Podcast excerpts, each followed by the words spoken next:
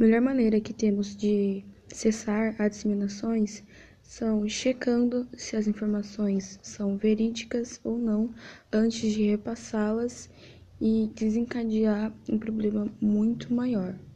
Com as informações falsas, nós passamos informações falsas, que as pessoas tendem a acreditar sem checar, assim como, como nós.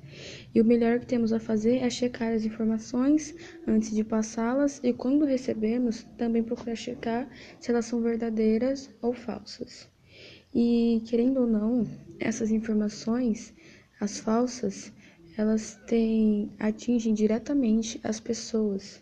Por exemplo, sobre a nova pandemia que está acontecendo no mundo inteiro e que uma informação falsa sobre essa sobre o COVID-19 pode atingir diretamente várias pessoas que recebem essa informação.